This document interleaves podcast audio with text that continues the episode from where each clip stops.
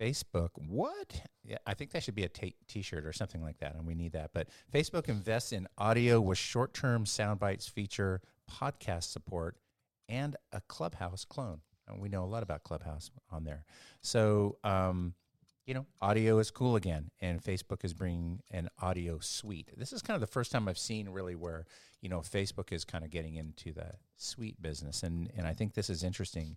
Um, you know, first they peel off a Clubhouse clone. You know, why not? Uh, they can do it. Um, you know, all of this when you get back to it, like really revolves around the fact that you know uh, Facebook has an audience and they have communities and they have a way of segmentation around businesses and communities and nonprofits and et cetera.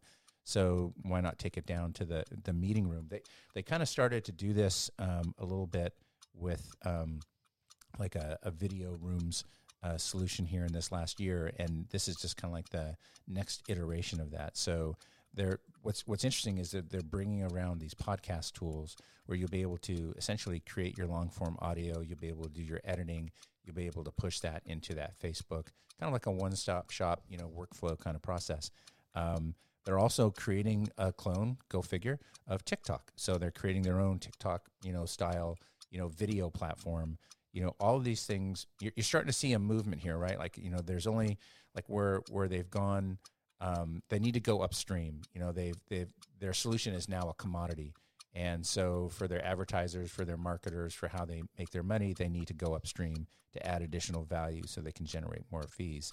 And so, um, tying into their communities is huge one thing we haven't really talked about. I mean, we're they purchased and, and acquired customer. Kustomer is a CRM, kind of more of a retail focused CRM, integrated um, in a way that like uh, creates a customer journey for that CRM and support. They're like more of a CSM, customer support management solution, which is kind of a new variant, by the way. Like we should call out from time to time.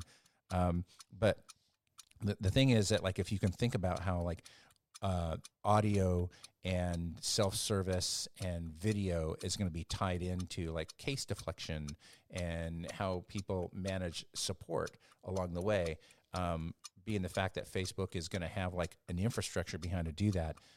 What's that going to mean for Kustomer crm which uh, csm which by the way we are a strategic partner with yeah, no, I mean it's always it's always interesting to see what Facebook is up to next, right? Because uh, love them or hate them, they're a force to be reckoned with, right? They're here. And uh, if you know if they can, if they come out and they clone Clubhouse in the right unique way, they have a much larger user base.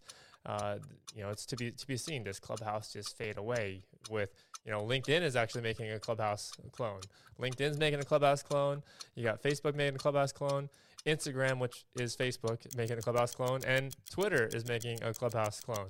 So, you know, when, when your new app comes out and, and the big guys steal your idea, yeah, uh, that's that's kind of a force there.